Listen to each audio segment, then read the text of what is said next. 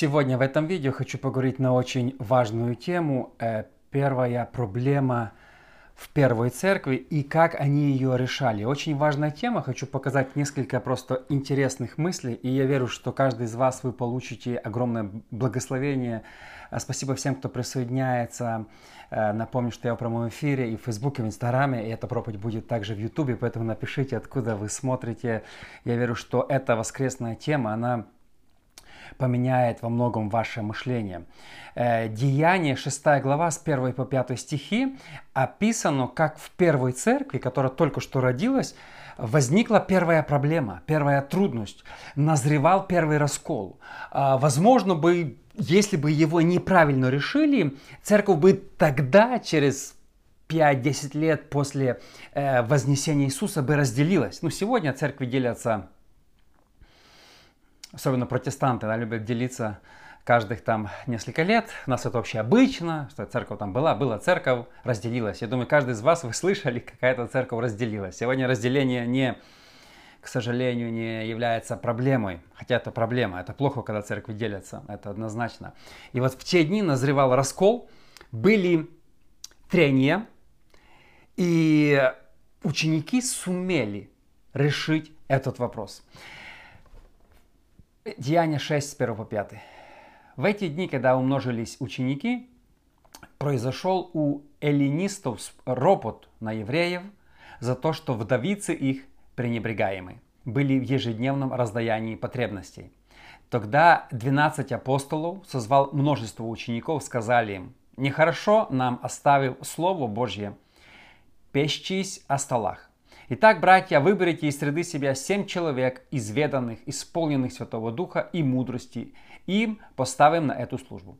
А мы постоянно прибудем в молитве и служении Слова. И угодно было это предложение всему собранию. Избрали Стефана, мужа исполненного веры и Духа Святого, и Филиппа, и Прохора, и Никанора, и Тимона, и Пармена, и Николая Антиохийца, обращенного с язычником. Сразу хочу показать один важный момент. Первый стих. В те дни, когда умножились ученики, здесь Лука подчеркивает, когда произошел спор. В те дни, когда умножились ученики когда был рост, когда было благословение, когда люди толпом икались, когда был успех в церкви, церковь была успешна, было благословение. Везде все, что они не делали, исцеляли, благословляли, наполняли церкви, церкви везде росли. Именно в это время случился конфликт, во время роста. Как это сказать? Рост принес трудности. Рост, который был, принес трудности. Э, очень часто мы мечтаем э, вырасти, мы мечтаем иметь успех. Наверное, каждый пастор мечтает, чтобы церковь была большая, больше, чем соседская. Мы все хотим успеха, мы идем к этому успеху. Но с ростом приходят трудности. Рост – это ответственность. И не все люди могут хендл справиться с успехом, с ростом, с благословением. Не так скорее всего, большинство людей, пастора, бизнесмены, в любой сфере люди не могут или плохо справляются с благословением, ростом и успехом. Очень часто рост как ни странно, приносит или благословение, успех приносит трудности, иногда даже проклятие. Иногда успех служит, служит к падению, если неправильно на него отреагировать. Сколько людей упали, споткнулись, вообще отошли от Бога из-за успеха. Не за трудности, а из-за успеха. И сегодня мало кто говорит, мы в церквях учим, давайте рост благословения, только рост, рост благословения, успех. Это все, что нам нужно, но мало кто предупреждает, как это побочные эффекты. На каждых таблетках написано, да, вам перестанет болеть голова, но возможны побочные эффекты. И вот побочные эффекты успеха очень иногда бывают плачевны. 1 Тимофею 3.6 не должен быть из новообращенных, чтобы не возгордился и не попал осуждение с дьяволом. Почему? Потому что когда новообращенный человек, э, гордость легко может подтянуться. Я это достиг, это я, это мы такие, это мы лучше всех, мы успешные. Э, в любой сфере, друзья, в любой сфере, в какой вы трудитесь, что бы вы ни делали, особенно в служении, рост имеет, благословение имеет побочные эффекты, которые часто бывают очень плачевные. И это то же самое случилось. Смотрите, вторая паралипоменон 26.16. Но когда он, Озия, сделался силен возгордило сердце его на погибели его, и он сделался преступником пред Господом Богом своим. Там, если читать про Озию, он сделал успешные реформы, построил стены, на стенах поставил там специальные написано орудия какие-то придумал. Успех, успех, успех. И тут, когда он сделался силен, когда он поднялся, он укрепился, э, возгордило сердце его, и он сделался преступ, преступником. Гордость сделала царя Озию преступником пред Богом. Кажется, ну Бог благословляет, Бог. Мы всегда говорим, Бог дает успех, весь успех от Бога. Но иногда мы видим, что успех отдаляет нас от Бога. Это очень печально. Вторая мысль очень важна, друзья, очень важная мысль э, в этой истории первого назревавшегося раскола или скандала. Дьявол до этого атаковал церковь много раз. Уже э, Петра и Иоанна били, даже бросали в тюрьму, уже вызывали в Синедрион, уже угрожали. То есть церковь уже была гонима снаружи. То есть церковь преследовали, говорили не проповедовать, запрещали, бросали в тюрьмы. То есть уже прессовали церковь на всю. На всю. С самого начала церковь прессовали. Но не было никаких проблем. Церковь росла и умножалась. Сколько вы не читаете, церковь росла и умножалась. Церковь не реагировала на трудности извне. И тут дьявол применил старую тактику, старую новую тактику, что если нельзя победить церковь снаружи, мы произведем раскол снутри. И вот раскол снутри чуть не пошатнул церковь. Представляете, что настолько было сильно, что чуть, ну вот, вот чуть не раскололись на, на одни пошли бы с теми, одни с теми э, произошел у, ели, у еленистов ропот на евреев. Ропот, возмущение, начали обвинять друг друга в несправедливости, в, в предрассудках, в расизме, в языковой проблеме. И начали вот эти современные... Смотрите, ничего не нового. Все, что сегодня, то было тогда. Вот друг друга начали обвинять, они в этом. Этот. И это сработало. Смотрите, как только дьявол подкинул еленистам идею, что вас здесь дискриминируют, это сработало. Они заразили всех других эллинистов, и все эллинисты подняли, написано, произошел у эллинистов ропот на евреев. Дьявол решил а, разрушить церковь изнутри. Вы знаете, дьявол, написано, не спит, ищет кого поглотить. Вот дьявол смотрит на церковь, смотрит на успех. Успех в церкви раздражает дьявола. Поэтому он думает, хм, если есть успех, как их, как остановить, разрушить, поссорить, просто истребить. И он подбрасывает мега-идею. Вас дискриминируют здесь, в церкви. К тебе несправедливо относятся. Кто из вас когда-нибудь чувствовал, что к вам несправедливо относятся в церкви? Не дали гуманитарку, не обращают внимания. Жена пастора не поздоровалась. Вот, вот несправедливо. С тобой поступили в церкви несправедливо. И вот такую идею дьявол дал еленистам. Это вызвало ропот и началась массовая проблема – еще апостолы живы, Петр здесь.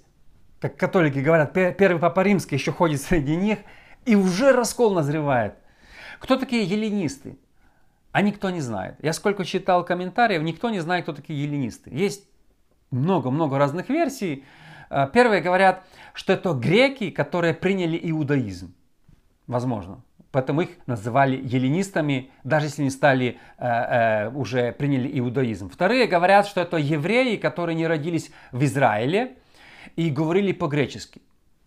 Но здесь возникает вопрос. Апостол Павел тоже родился не в Израиле, и он знал греческий язык, но он всегда себя называл иудеем, а не еленистом. Поэтому можно ли сказать, что еленисты это те евреи, которые родились не в Израиле?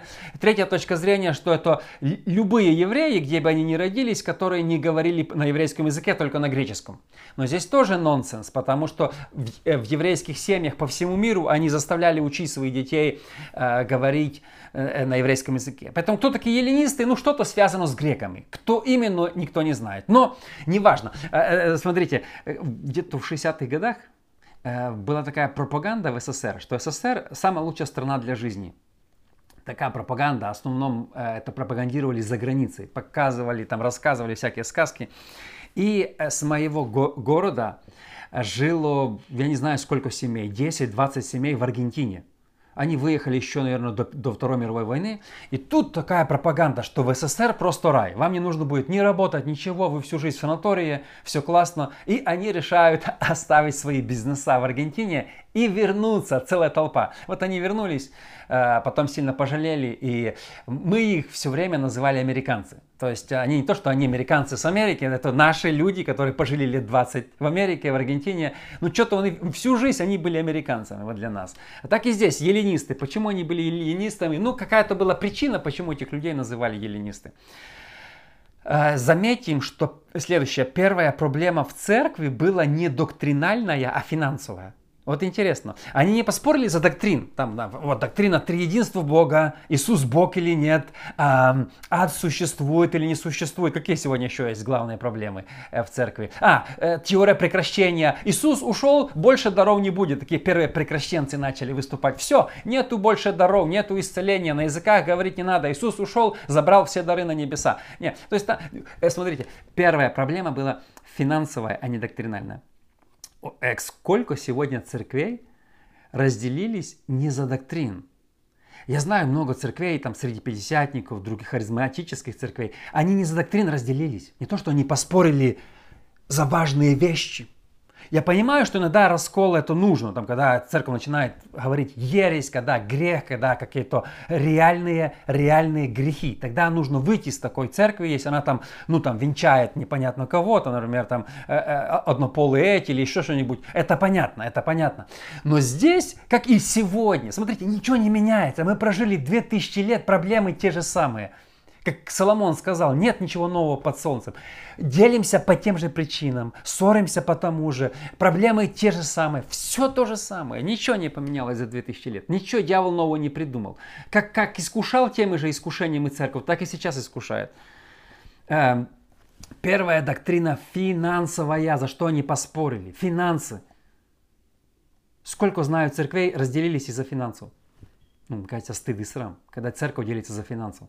А то, а то, тебя обвиняют, вы не туда потратили, а те вы не туда, а тот пастор не туда потратил, а тот не отчитывается, а тот не туда, а мы не знаем. И церковь делится за финансов.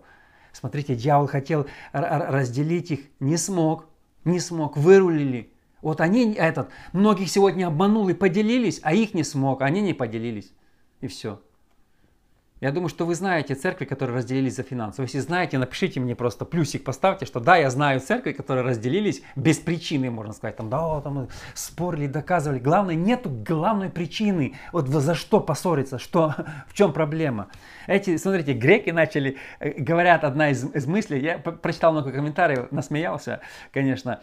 Э, они говорят, что э, эти еленисты или греки, они обвиняли в дискриминации. Мол, мы говорим по-гречески, значит, вы, вы нас дискриминируете обвиняли в расизме, как бы. Ну, то есть, ну, современные проблемы мы видим, да, современные проблемы, которые существуют там в Украине, в Америке, они были уже тогда. Они там рассказывали, ну, понимаете, мы тут о нас из-за того, что мы еленисты, то наших вдов пренебрегают. А смотрите, вот те евреи, их не пренебрегают. Это дискриминация нас, еленистов. И они спорили с еленисты с евреями и доказывали друг другу, вы дискриминируете. Евреи отвечают, да нет, это совпадение, мы никого не дискриминировали, мы всем ровно раздали вдовам. Что вы думаете, мы специально ваших вдов пренебрегаем, эти доказывают, да, вы специально за то, что вы расисты, вы нас хотите дискриминировать. Понимаете, вот эти споры, которые ведутся сегодня, они тоже не новые.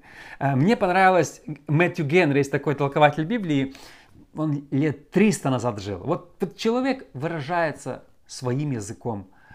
Вот, мне понравилось его, его толкование, я с ним абсолютно согласен. Он говорит, проблема была надуманная. Очень часто ты помогаешь людям, они вместо того, чтобы благодарить, начинают рассказывать, что мало, вы дискриминируете, вы меня обижаете. Очень часто бедные люди, ну, к сожалению, правде в глаза посмотреть, а, а, а, они больше всего делают шума. Вот сколько им не помогай, они, они то, они доказывают, а они, да, вы нас, а мы мало. Им дают, вот дают их им вдовам, мало. Вот помогает же церковь, ну помогает же. Не так. Кому-то больше. Им вижется, ввижается, там, кажется, другим больше дают, чем нам. Не надо далеко ходить. Посмотрите, что происходило в Америке два года назад. Люди, которые больше всего получают помощи от государства, ничего не, работают, сидят на программах, они больше всего бомбили магазины и доказывали, что, и, что это расизм и их дискриминирует. То есть те, кто с, с бедных стран, кто приезжает обычно, он чувствует себя таким обиженным. Мне должны, а меня, а меня обижают, а меня дискриминируют. Знаете, вот, вот, вот такое постоянно, вы должны мне, кто кому тебе за что должен. Это была бесплатная помощь от церкви. Кто тебе что должен? Просто решили раздать. Но нет, люди выдумывают проблемы, а, им кажется, что их все дискриминируют, их все обижают, на нас неправильно посмотрели. Вот, вот дискриминация везде, из-за того, что я такой или такой. Мы должны пер, пер, перестать вот это, вот, вот сочинять это. И наши люди, кстати, вот славяне тоже этим страдают. Тоже этим страдают, таким вот таким мышлением, каким-то рабским непонятным. Я помню еще раз, еще лет 20 назад, было какая-то, был один какой-то э, э, криминалист, кажется, он был украинец, и он э, что-то там сделал в Калифорнии. Или убийство было сделано. Короче, там громкое дело было на всю Америку. Все наши говорили, из-за него в Сакраменто уволили 400 человек с работы. Я говорю, да не может быть, до 100%. Нас начали ненавидеть из-за него. Ну, понимаете, люди, люди себя жертву делают. Ну, это понятно, это неправда. Понятно, что никто никого не увольнял. Это просто сказки. Но, но наши люди такой жертву себя. Вот нас, наших детей дискриминируют, обижают. Ну, все, поблагодари за то, что тебе дали. И, и, мне кажется, нужно перестать страдать вот этой вот такой, вот такой нам должны, нас, мне, а, а этот. Генри очень хорошо сказал, Мэтью Генри надуманная проблема, потому что в бедного человека вот вот здесь вот этого осталось, что ему все должны. И он начинает во всем видеть проблему, во всем дискриминацию и везде возмущаться. О, следующая мысль очень интересна, смотрите. Дьявол хотел отвлечь апостолов от главного проповеди и занять их побочными, чтобы они занимались гуманитаркой. Тогда 12 апостолов, второй стих, созвал множество учеников, сказали – Нехорошо нам, оставив Слово Божье, пищись о столах. Пищись, я не знаю, что за слово, он заботится, наверное, о столах. Э, апостолы в смысле, понимаете, в чем проблема была?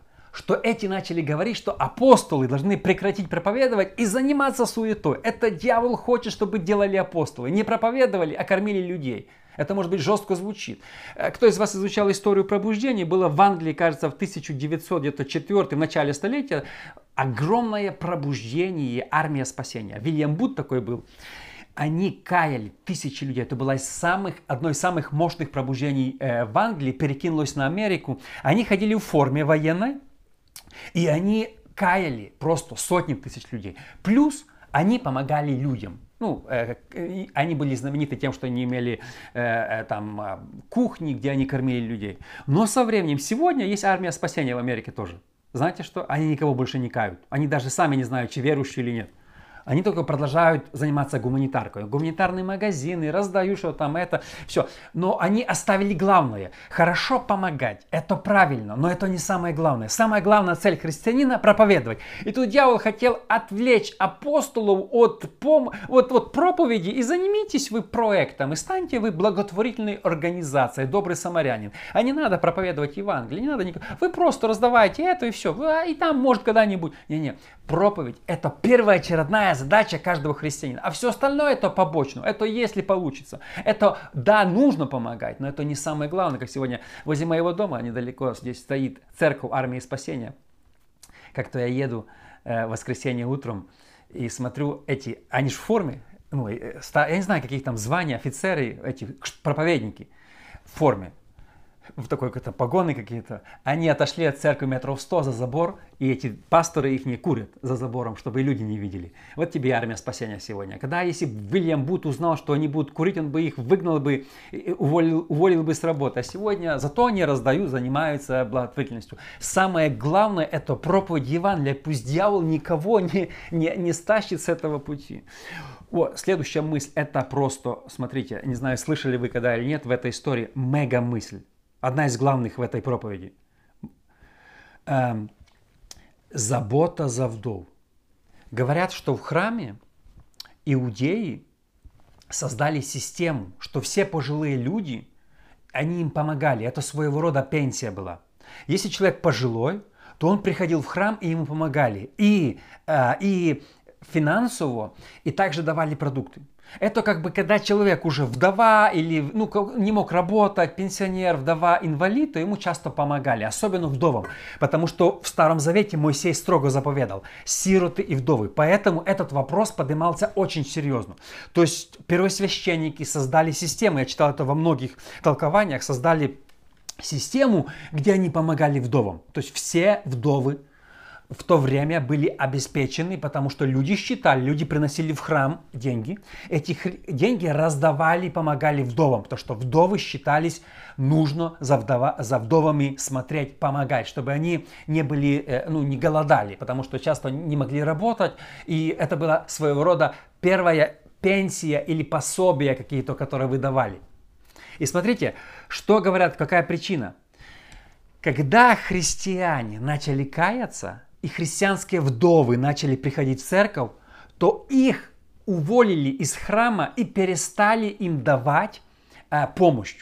То есть в храме христианам, то есть в храме продолжали кормить вдов, но если они узнавали, что это вдова христианка, то ее прогоняли и не давали ей больше помощи. Это очень серьезно. Поэтому церковь решила на себя взять вдов и кормить вдов сама. То есть не было пенсии, поэтому нужно было кормить вдов. Почему они это, почему это церковь сделала? Потому что храм или государство, потому что в то время э, государство это было храм, они имели свой синедрион, они имели своих воинов, они это было как государство. Государство отказалось давать пенсию по-нашему христианским вдовам, поэтому церковь их обеспечивала. Какая мысль? Смотрите, какие гонения уже были на христианских вдов. С самого начала, как только они э, начинали приходить в церковь, были гонения. Вы знаете, когда человек приходит в церковь, иногда это ему очень много чего стоит. Этим вдовам это стоило пенсии, это стоило пропитания, это стоило им всего. Они не могли работать, они это, но их э, их прогнали с храма. Это им много чего стоило. И это очень, знаете, это очень э, печально. Моя мама тоже, рассказ... я рассказывал много раз эту историю, она после учебы вернулась в мой город, и она устроилась на работу, но поработать долго не смогла. Как только коммунисты узнали, что она христианка, ее сразу уволили. Ты не мог работать, если ты был верующим, начальником, где-то там этому занимать высокие посты. Кто скажет, да, я знаю баптисту, пятидесятнику, которые там работали. Значит, они были комсомольцами подпольно или коммунистами. Ты не мог. В Советском Союзе ты не мог иметь хорошую зарплату, если ты не был там пионером, комсомольцем и коммунистом. Ты должен был идти на компромиссы. И, конечно, многие верующие имели партбилеты или были коммунистами, или надевали галстуки. Это на их совести но, но в основном верующие противостояли этому. За что терпели, работали на низких работах, как моя мама. Э, на стройке, сторожем на лесопилке и занимала другие разные эти. По одной простой причине. Хотя она, говорит, училась на отлично, закончила. По одной простой причине. Потому что если ты христианин, то тебя, ты, ты, второй, ты второсортный, тебя, тебя выбрасывают. И последняя мысль ученики настолько круто решили проблему, что дьявол хотел причинить церкви зло, а получилось, что церковь начала еще больше расти. Они не только не разделились, они проблему перевернули в благословение. Редко так кто решает сегодня проблемы. Сегодня, когда проблемы, то церковь поделится. А у учеников была проблема в первой церкви, они умножились. Понимаете, в чем разница между учениками и сегодняшней современной церковью? Была проблема, назревал раскол, но ученики настолько круто решили эту проблему, что церковь еще выросла. Если бы дьявол знал, что так закончится, он бы не начинал эту проблему. Э, чтобы решить проблему, что делают ученики? Выбирают семь диаконов. Я перечитывал их имена. Но здесь что нужно отметить, мало кто об этом знает, что диаконы, первые семь диаконов, они стали проповедниками, еще больше привели людей к Богу. Филипп, который покаял э, этого эфиопского вельможу, который там переносился, потом э, принес пробуждение в Самарию, о котором две-три главы в деяниях посвя... посвящено ему, это не апостол Филипп, как многие думают, это диакон Филипп. Многие думают, что это апостол Филипп из 12, потому что есть апостол Филипп, а есть диакон Филипп. То именно пробуждение сделал диакон Филипп, который в духе переносился, который крестил этого евнуха, то есть это был диакон Филипп. А потом Стефан. Это же вообще отдельная история. Первый мученик, который проповедовал, э, там э, тысячи людей собирал. Смотрите, дьявол хотел э, э, разделить церковь, а ученики так решили. Вопрос, что церковь умножилась и начала быть благословенной.